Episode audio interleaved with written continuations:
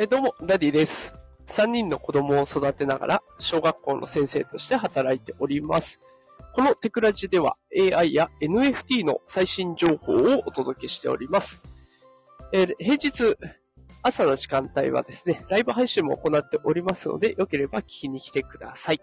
さあ、ということで今日のライブ配信テーマは、 OpenAI 騒動、 ChatGPT が使えなくなるかもというテーマでお送りしていきます。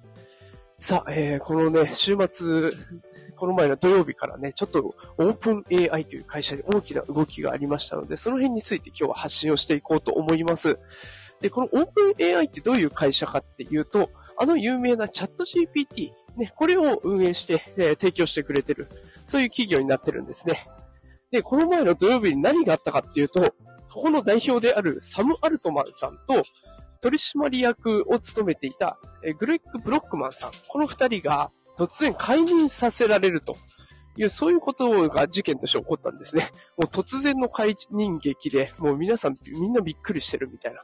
ね、そんな状況でございました。で、その続報が入りましたので、今日はそのことについてね、お話をしていきたいと思います。で、この二人が、えー結局、解任させられるっていうだけでとどまるんじゃなくて、どうやらね、マイクロソフト、あの有名なマイクロソフトね、こちらに入るということがほぼ決まっているという続報が入ってきたんですね。マイクロソフトに入るってもうかなり大きいニュースですよね。あの有名なマイクロソフトがさらに大きな力を手に入れたということになります。で、オープン AI はじゃあ今後どうなるのかというところで注目が集まっていたんですけれども、なんと700人いる従業員のうち505人の人たちが、や、2人がマイクロソフトに行くんだったら、俺たちも行くよと。で、505人もマイクロソフトへのね、転職を考えているということが、えーまあ、ニュースとして入ってきております。これ、どうなるんでしょうね。オープン AI はチャット GPT をね、700人で回していたんですけれども、まあ、そのうち505人が抜けてしまう。残り195人で、果たして何十億人と、えーサービスを利用している人がいる、抱えている、そんな超有名なサービスを回すことができるのか。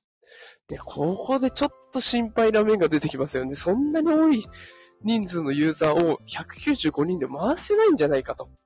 で、そうなってくると、チャット GPT がね、うまく機能しなくなり、もしかしたら今後、使えなくなるのかなどうかなというところです。まあ、ただね、マイクロソフトとオープン AI は事業提携もしているので、どうなるかわかりません。ただ、チャット GPT を使っているという方はね、もしかすると使えなくなるという可能性もあるので、